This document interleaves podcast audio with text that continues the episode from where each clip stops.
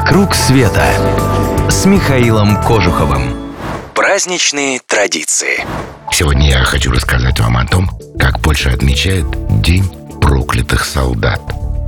Этот праздник со зловещим названием День проклятых солдат появился в Польше совсем недавно, в 2011 году. Вот его история.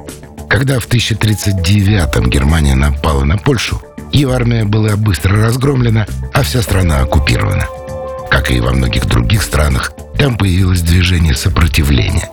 Большинство польских повстанцев принадлежали к армии Краевой, отечественной армии.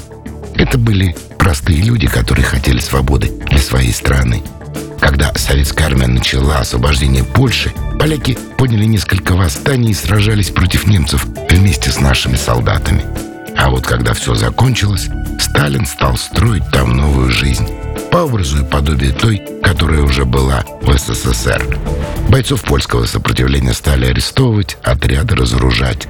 У армии Краева еще были силы сопротивляться, но ее командиры предпочли самораспуститься, чтобы избежать новых потерь. Почти все они были впоследствии расстреляны. Но и простых польских партизан ждали аресты и лагеря. И поэтому многие из них предпочли остаться в лесах, прячась от уже новых оккупантов, изредка устраивая какие-то ответные акции. Их-то и прозвали в Польше проклятыми. И это их поляки вспоминают теперь 1 марта каждого года. Многие в Польше пытаются выставить их героями, борцами за свободу Родины от коммунистов. Другие столь же старательно рисуют их бандитами. Наверное, среди реальных проклятых солдат были те и другие.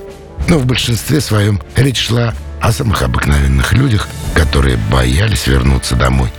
Несмотря на то, что праздник совсем юный, у него уже появились традиции. Поляки в этот день не только чинно и благородно возлагают венки памятникам павшим. Они проводят костюмированные парады, разыгрывают представления о сражениях героев с оккупантами. Города переполнены людьми в военной форме со знаменами и муляжами оружия военных лет. Путешествуйте, друзья, в праздники и в любые другие дни. Некоторые считают, что путешествия, как и любовь, делают нас счастливее, и я с ними согласен. А еще лучше – поехали куда-нибудь вместе. Для этого только и нужно зайти на сайт клуба путешествия Михаила Кожухова www.travelclub.ru и оставить заявку на тот маршрут, который вам понравится. И не забудьте подписаться на наши новости, чтобы первыми узнавать о самых интересных поездках. Клуб путешествий Михаила Кожухова – это авторские путешествия